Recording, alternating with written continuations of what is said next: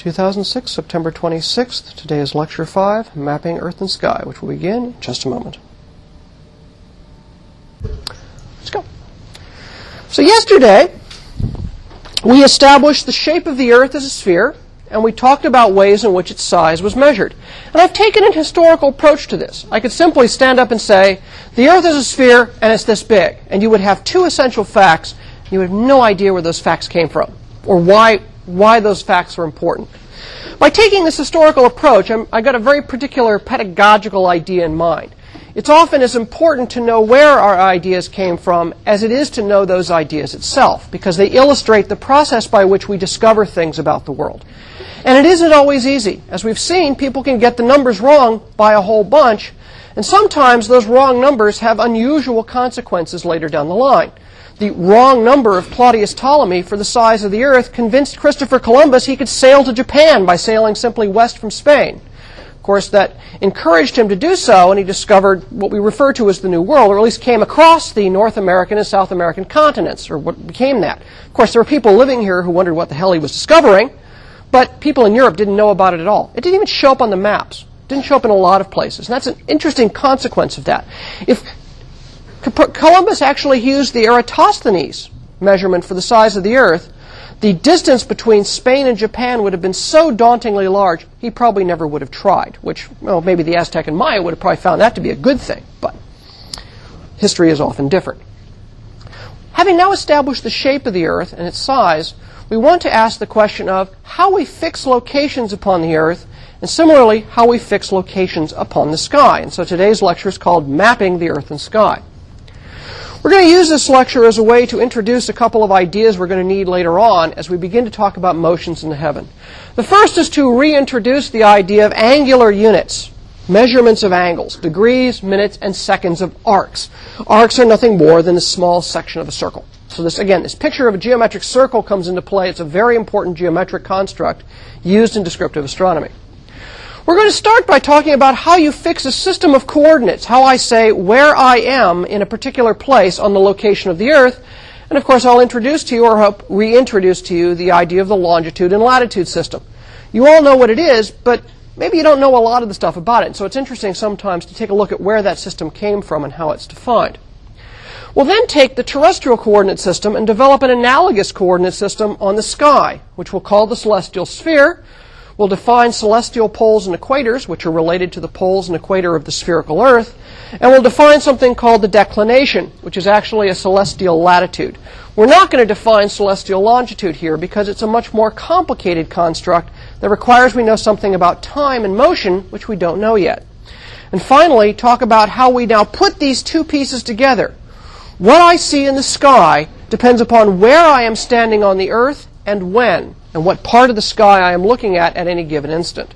And the two ideas of the terrestrial and celestial systems come together in what the sky looks to me here, looking up at a particular time. And we'll talk about the local horizon and zenith and the local sky. That sets the stage now for beginning to talk about the motions in the heavens over the next week. So today we're talking about how we now fix our place on the earth and how we define places in the sky. Geography is a study of the earth. More likely, it's not so much a study of the physical earth, that'd be geology, but geography is a study of the surface of the earth and people's relationship to it. And geography really can be boiled down to a single set of questions. My friends who are geographers might disagree with this, but if you look at what they do, this is in fact what they spend their time doing. They answer three basic types of questions. Where am I right now? Where is someplace else, and how do I get there from here? That's one of the main areas of physical geography.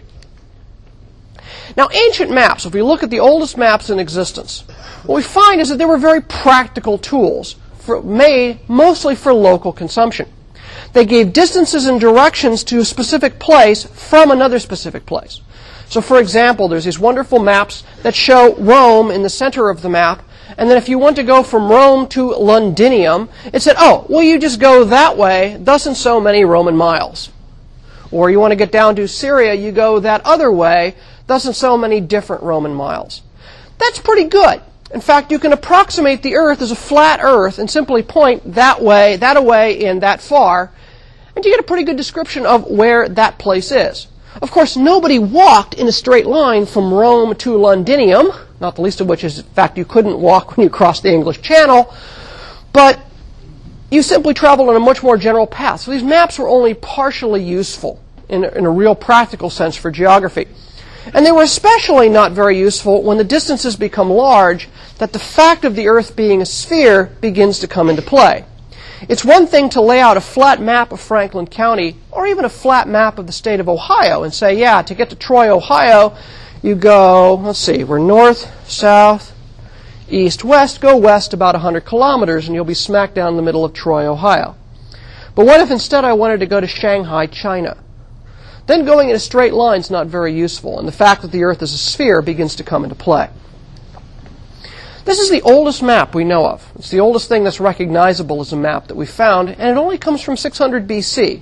Maps are certainly older, but this 600 BC map from a place called Sippar, this is a Babylonian cuneiform tablet, shows the oldest existing map of the entire Earth. And even it is kind of a, almost a symbolic representation of the Earth.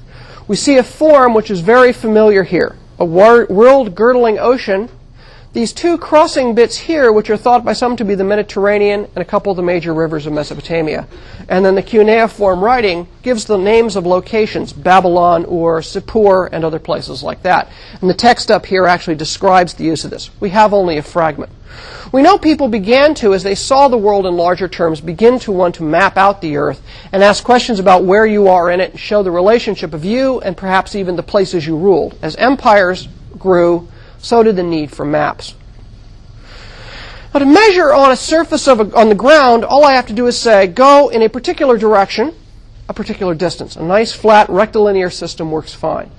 But once I go to the surface of a sphere, I have to leave behind distances and directions a bit, and I have to talk now more sensibly about angles. Because remember, a sphere is that surface which is formed equidistant from a single point. And as I move along that sphere, I have to stay from that center an equal distance. I ultimately end up measuring angles of arc on the surface of the sphere. So I have to talk about angular measure to really sensibly come up with a coordinate system on a sphere. Now let's take this, the simplest way of talking about angular measure. Our tradition is to take a complete circle and break it into 360 divisions called degrees. So a single circle consists of 360 degrees.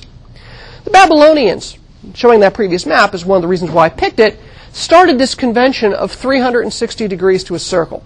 And the reasons for it are, are manifold. Number one is 360 is very close to 365, the number of days in a solar year, in round numbers. So clearly the Babylonians picked 360 because it was very close to the whole notion of a, of a celestial year. And we're going to see this appearing again. Our angular system has a remembrance buried within it of its astronomical origins. The other reason for picking 360 is that the Babylonians were really keen on numbers, but they hated fractions. They didn't have decimal system per se, and so they developed a base 60 kind of system. And they really favored numbers that had these nice mathematical properties that let you subdivide them without recourse to fractions. And 360 the coincidence with the number of days in the year must have just really just they really love that. Because 360 is a cool number. 360 is divisible by 2 3 4 5 6 8 7 10 12 15 18 20 24 30 36 40 45 60 72 90 120 and 180 without ever having to resort to fractions. So it's a great number for figuring if you don't know how to deal with fractions. And this coincidence of course just wow this must be some cosmically significant number and so, in fact, numbers that are multiples of 60 appear over and over again in Babylonian mathematics. And we're going to see them still buried inside of our language and conventions for measuring angles and later for measuring time. Now, the way you build the system of degrees in the Babylonian system is by simple geometric construction. You start by using a compass and you draw a circle. You then quarter that circle into 90 degrees and then begin to progressively subdivide each of those segments of a circle until you finally get down to the point that you get down to the lowest level, so you've made 360 subdivisions of the circle. Those 360 subdivisions define one degree of arc. Now, I'm going to be very explicit here by talking about degree of arc because we've also used the word degree for degree of temperature and things like that. Although when I'm obviously talking about angular units, I'll drop the extra qualifier. This drawing up here shows you how small a degree of arc is. This is actually a circle, which if you could imagine in your head, extending it well past the ceiling, well into the floor, this is one degree of that section. It's a little tiny unit on the full circle. So we take a circle, subdivide it into 360, and again, our choice of 360 is a near coincidence with the length of the year and days, and this wonderful numerical property of 360 being so divisible without resort to fractions. So that gives us our basic angular unit, the degree. The problem is, degrees get to be kind of coarse after a while. If we're talking about big positions, measuring things in round numbers of degrees is pretty good. But if you really start getting to higher and higher precision, you need to find yourself subdividing the degree into smaller units. This division was done to some degree by the Babylonians, but the system was really put together in a formal way in the second century AD by Claudius Ptolemy, the father of modern geography. So we saw Ptolemy yesterday.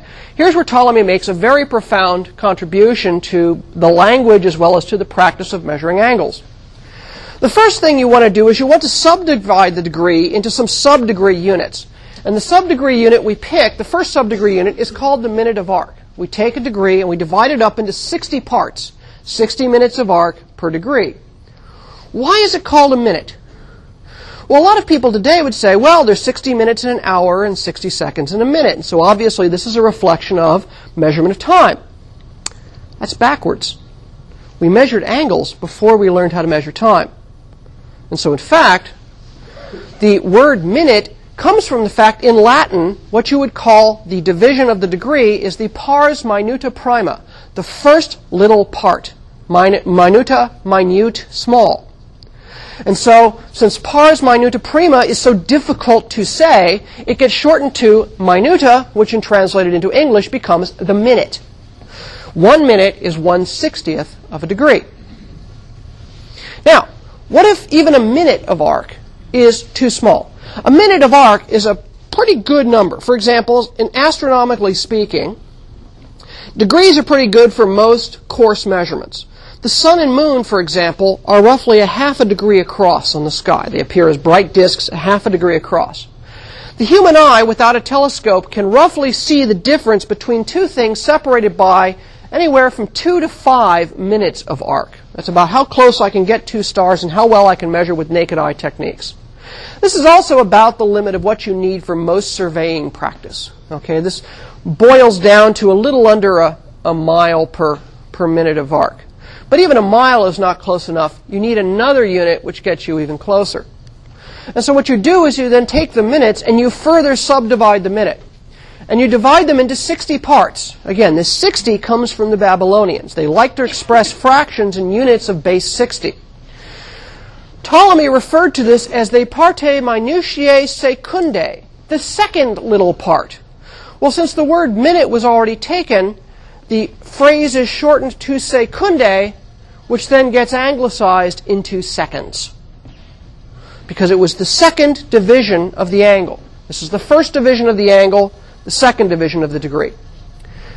Each minute is divided up into 1 60th, into 60 seconds, as each degree is 60 minutes. So you can do all the math, and you find that 1 second of arc is 1 60th of a minute, or 60 times 60 is 1 3,600th of a degree.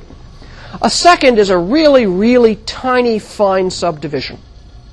In fact, the second of arc is going to be important to us in astronomy, much more so in, in 162 perhaps than 161.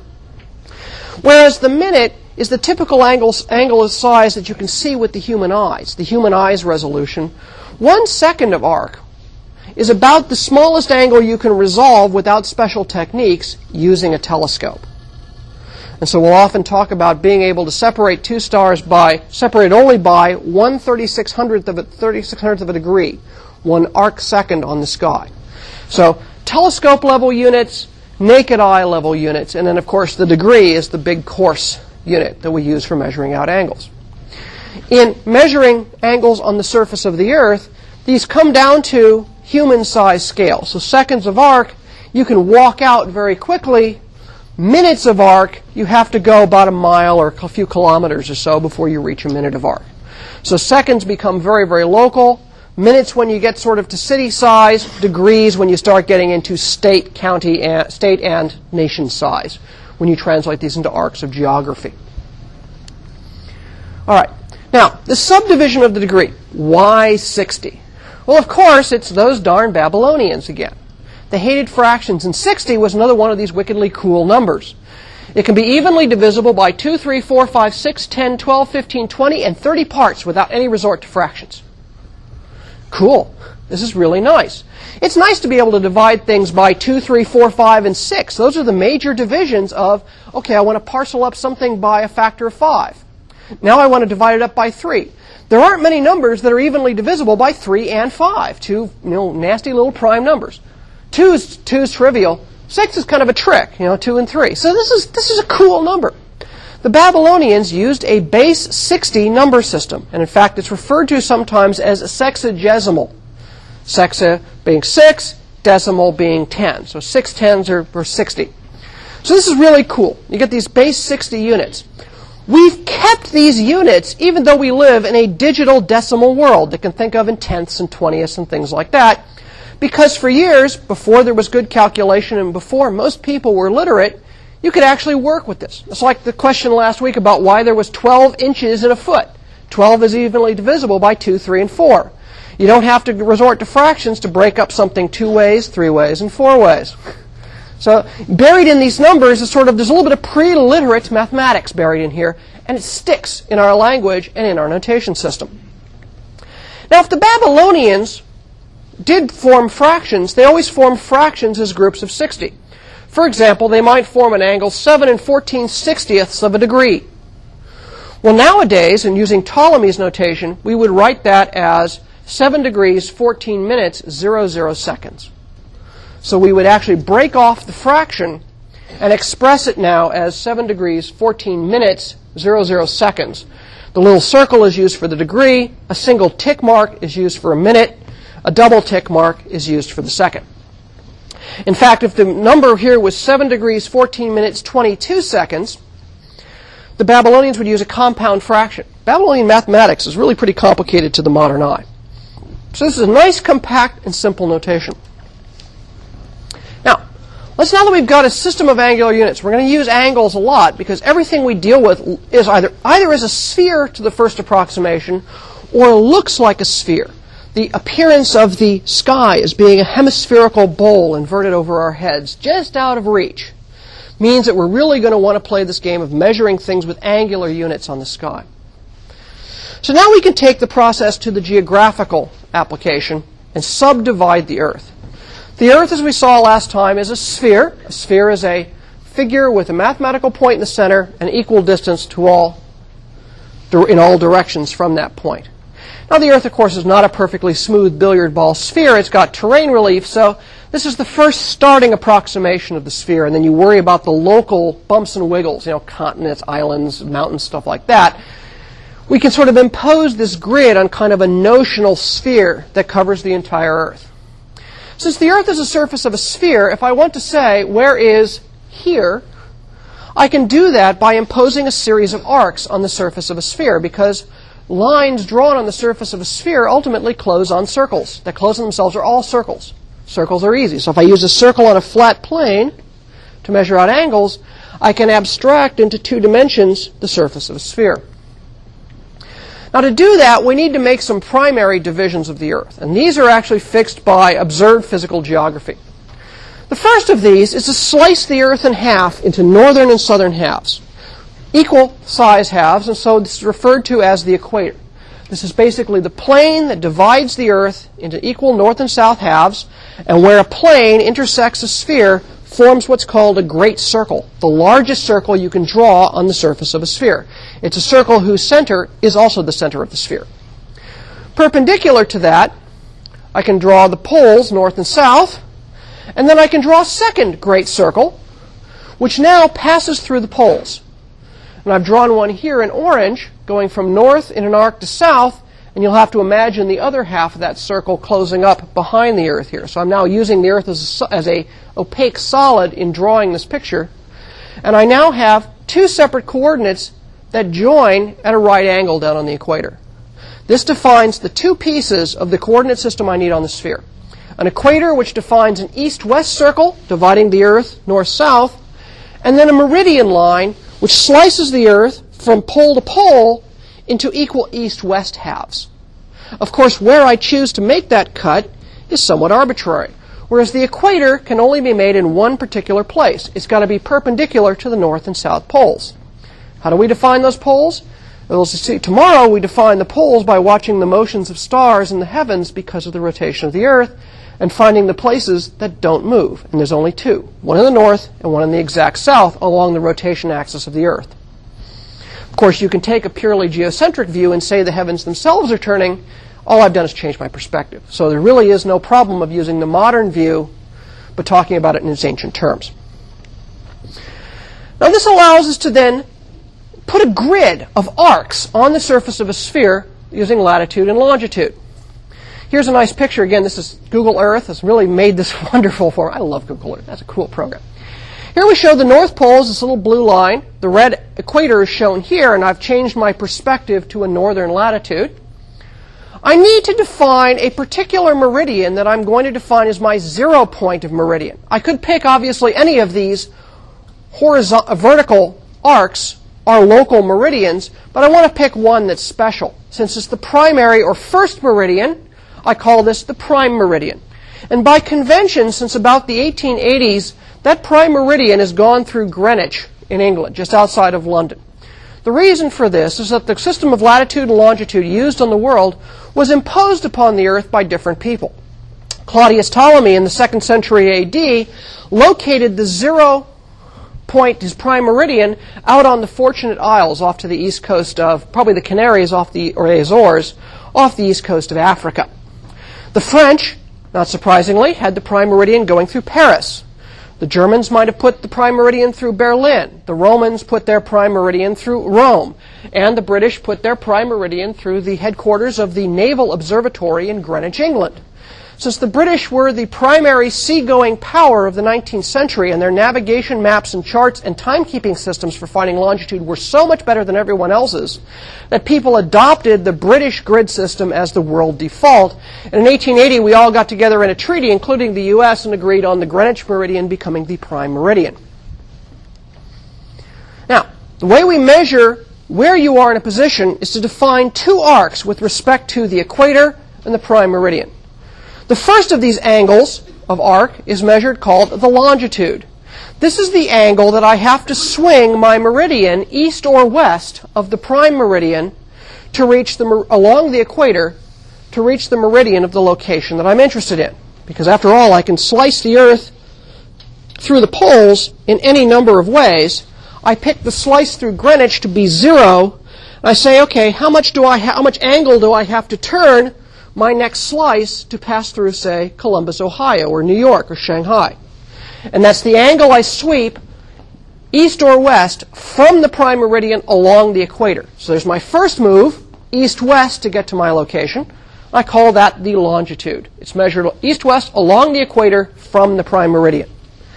I then need to move either north or south to reach my location. And I move the angle along a meridian line. I call that angle, north or south, measured along a meridian from the equator, the latitude of the position. So in order to get from to a location here, which not surprisingly is Columbus, Ohio, as I've chosen here on the red dot, I have to move east a certain amount along the equator and then north along the meridian that passes through Columbus. So that east and west position, east west and then north south position gives me a unique location on the Earth. In this case, I am west of the prime meridian and north of the equator in Columbus, Ohio. So we define a system of longitude and latitude which has two reference points on the sphere.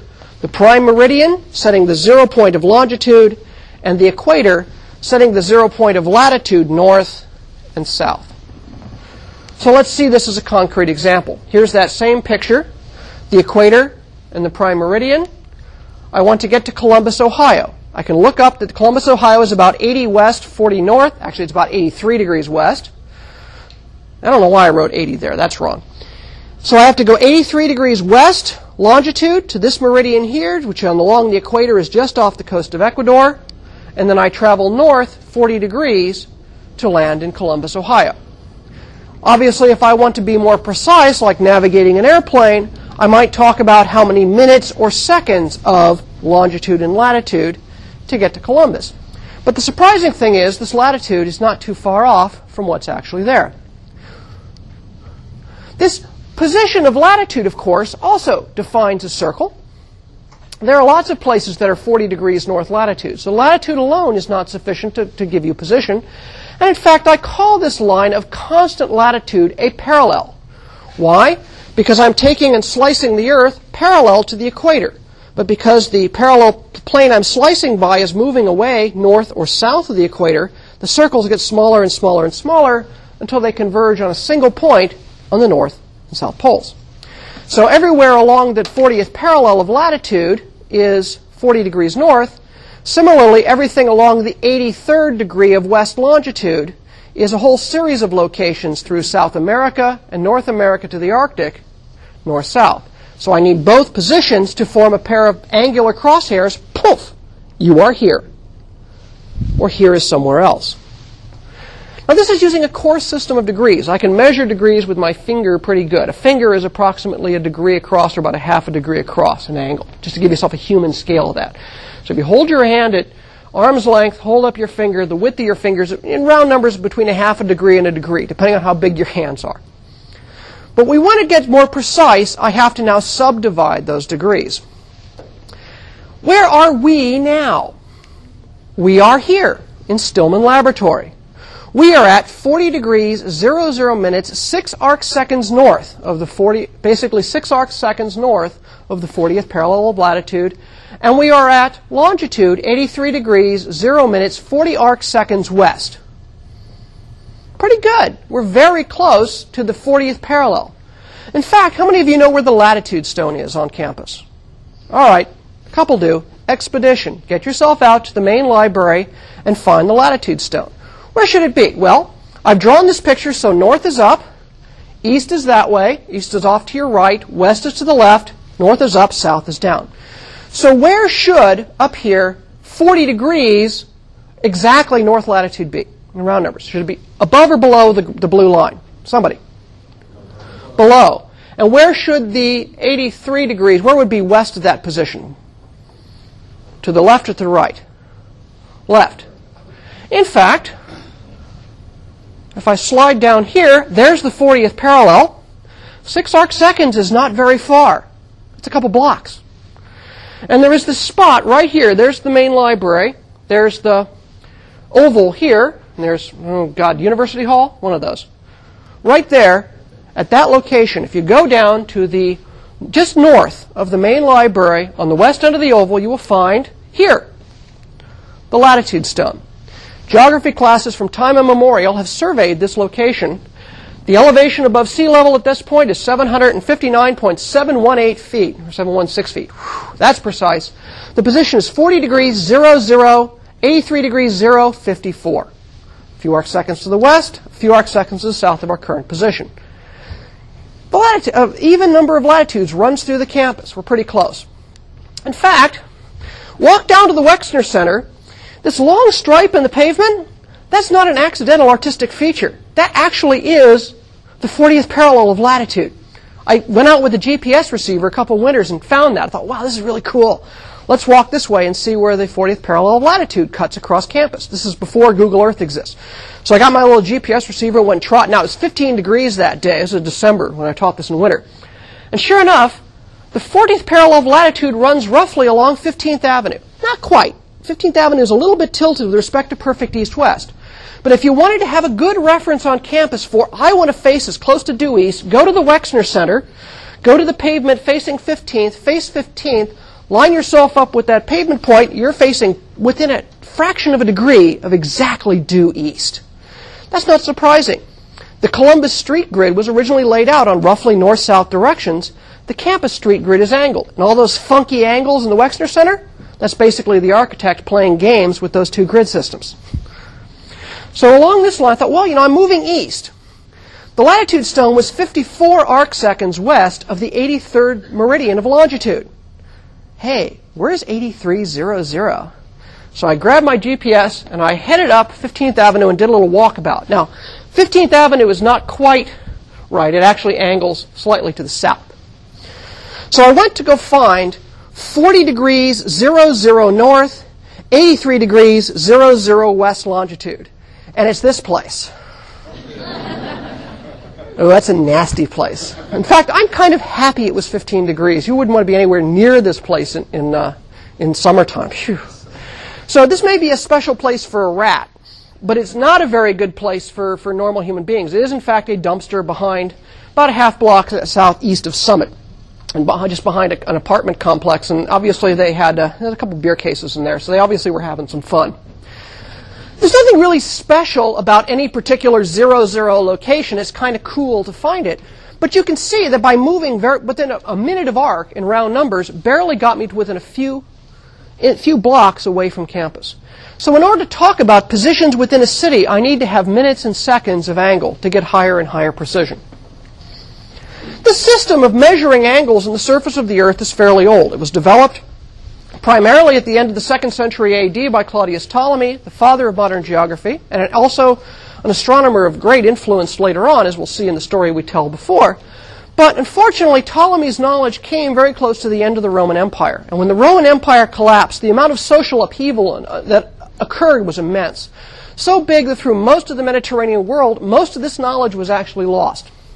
For example, flat Earth maps made a reappearance, even though Geography had brought, been brought to a height of technology of angular measurements on the surface of a sphere to the point that we can actually reconstruct ancient maps with a precision which is almost, almost rivals that of G- G- GPS positioning systems. Maps suddenly became flat again and were centered on particular cities saying, yeah, you want to get from Paris to London, go that way, thus and so many, whatever miles. In fact, you started seeing things like TO maps, which began to be centered not on Rome, but on Jerusalem. Europe was largely Christian at the time and recentered its world on Jerusalem. But we see in those maps of the, of the world from the, from the period of the Middle Ages echoes of that Babylonian map. In 1300, Ptolemy was rediscovered along with this idea of the spherical earth, really got hammered down with the work of, of Aristotle, and the prime meridian was set up to be Greenwich instead of the four, Fortunate Isles, and people very quickly saw the superiority of the angular system of coordinates, and maps in 1300 suddenly got a lot more sophisticated. So much so that they began to be useful for long distance navigation in the following centuries. The so called Portolan maps and things like that were now being created within a century of rediscovery along modern grounds and brought forward from Ptolemy into the modern maps that we see today. Here's an example of one of these Psalter maps. This is from the year 1250 AD, just before the rediscovery of Ptolemy and Aristotle in Europe. It's got a couple of nifty features. First of all, the center really is there at Jerusalem. It says Hierusalem, which is the Latinate version of that. This map looks funny to the modern eye because there's the Mediterranean going down. West is down, east is up, north is to the left, south is to the right. And this is the known world of the year 1250 AD. Now, this convention is, notice again, this sort of called a TO map because there are the principal rivers of the world in, well, very fanciful form. The Nile is there, the Black Sea and some European rivers are there, and then the Mediterranean runs down. There's your T, and the whole thing is surrounded by, we've seen this in Homeric times, a world ocean. So these are called TO maps. The other piece of this is this map is aligned with east is up. Why are they doing that? In Latin, the word east is orientalis, or oriental. And therefore, this map has been oriented. It's been aligned, so east is up. So hiding in our word to orient something means to find east. We speak of the east as the orient. So buried in our language is this odd bit of geographical history. Within 50 years, this is the map of the world. This is, in fact, Ptolemy's map, coming from a, a, a, beautiful engraving of Ptolemy's works from the city of Ulm in about 1328. So this is only about 75 years later. We see the familiar grid of latitude and longitude laid out, and the zero point is out here on the Fortunate Isles. And buried inside of this is a more or less modern looking map. And from there, maps completely. The TO maps just vanish from the historical record within a few decades of the rediscovery of Ptolemy. So good is this system. Yes, sir.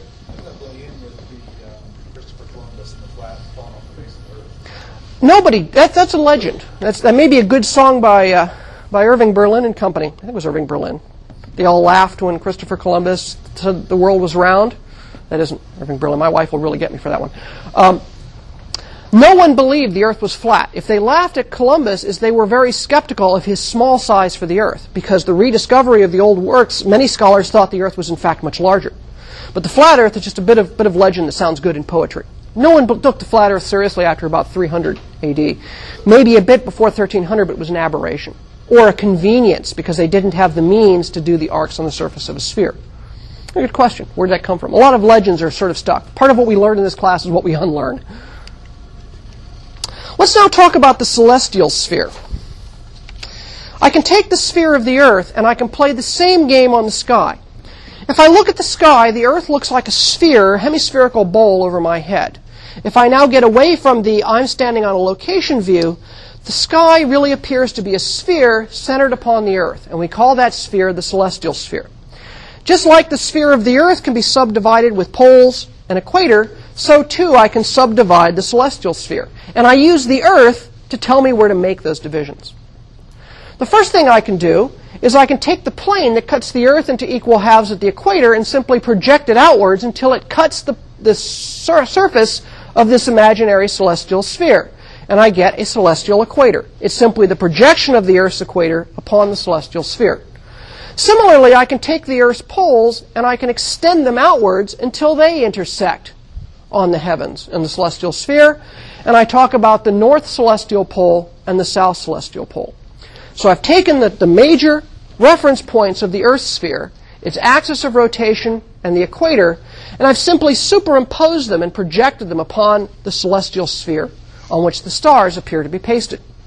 So I get a celestial equator and celestial poles.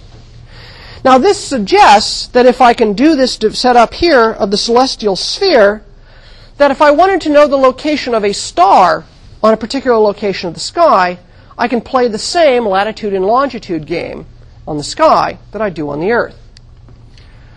So, for example, I can draw a celestial meridian passing through the north and south celestial poles, but now passing through a particular star, say the dog star Sirius here drawn in purple. Just like I drew a meridian north south through Columbus.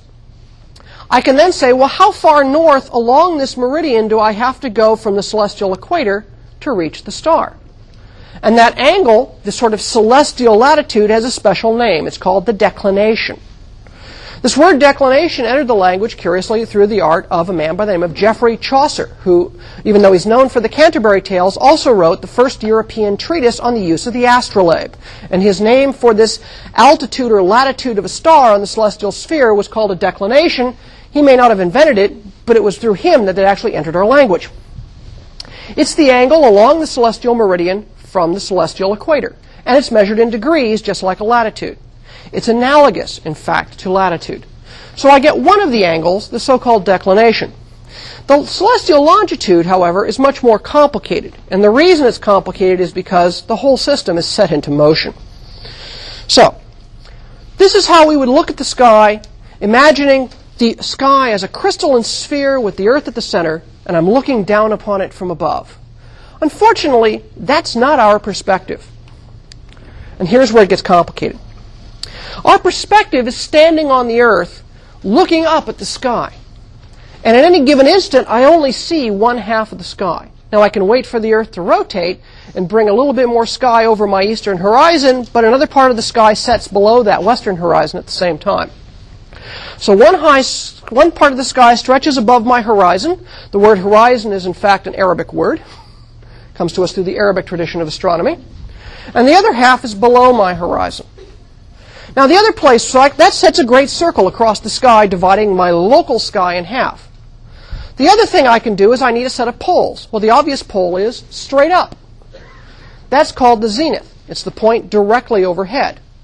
I need an opposite position, nadir, which is the point directly below my feet, perpendicular to the circle of my flat horizon around me. Again, a pair of Arabic words because of the tradition by which we learned astronomy in the Middle Ages. We also need a couple of reference points, and I picked the compass points. North, south, I'm sorry. Yes, I'm right. North, south, east, and west. So now I've oriented myself. I've found east. I know up, and I know the limits of the sky. This defines how the sky appears to me locally. If I drew it as a cartoon, I feel like I'm standing in the middle of a sphere with a hemispherical bowl above me, north, south, east, and west in their proper proportions for this room. Straight overhead is the zenith. This defines the local sky. Now it gets fun because this local sky is in motion because the Earth is rotating. What half of the celestial sphere I see at any instant depends upon two things. Where I'm standing on the Earth, latitude and longitude, and what time it happens to be, both the date and the time of the day. The reason for this is the Earth is rotating, and so the effect of depending upon place and depending upon time is that objects appear to rise in the eastern horizon and set below my western horizon as the Earth rotates. Now, this is a lot of words, so let's make this a picture. This is what it looks like for the local sky in Columbus. Here's the Earth. Here's the 40th parallel of latitude for Columbus. I'm at this location. Straight up is this angle here. The horizon is per- perpendicular, parallel to the ground. There's my north celestial sphere, south celestial equator, and this green line is the projection outward. I don't see any stars down here because they're below my horizon. This green hemisphere is the half of the sky that I see. Now look at these angles in here. We've seen these angles before. That's my latitude. Well, this means that I can now take my sky and look at it locally. By projecting the celestial equator down, celestial north pole, projecting the celestial equator on the sky, this is how my sky looks. The celestial sphere in grand and my local sphere depends upon these angles. That angle is my latitude. I'm one step of the way towards celestial navigation. Because I can now reference the latitude and longitude system on the Earth to the latitude and longitude system on the sky. And tomorrow we're going to take this static picture and set it into motion. See you all tomorrow.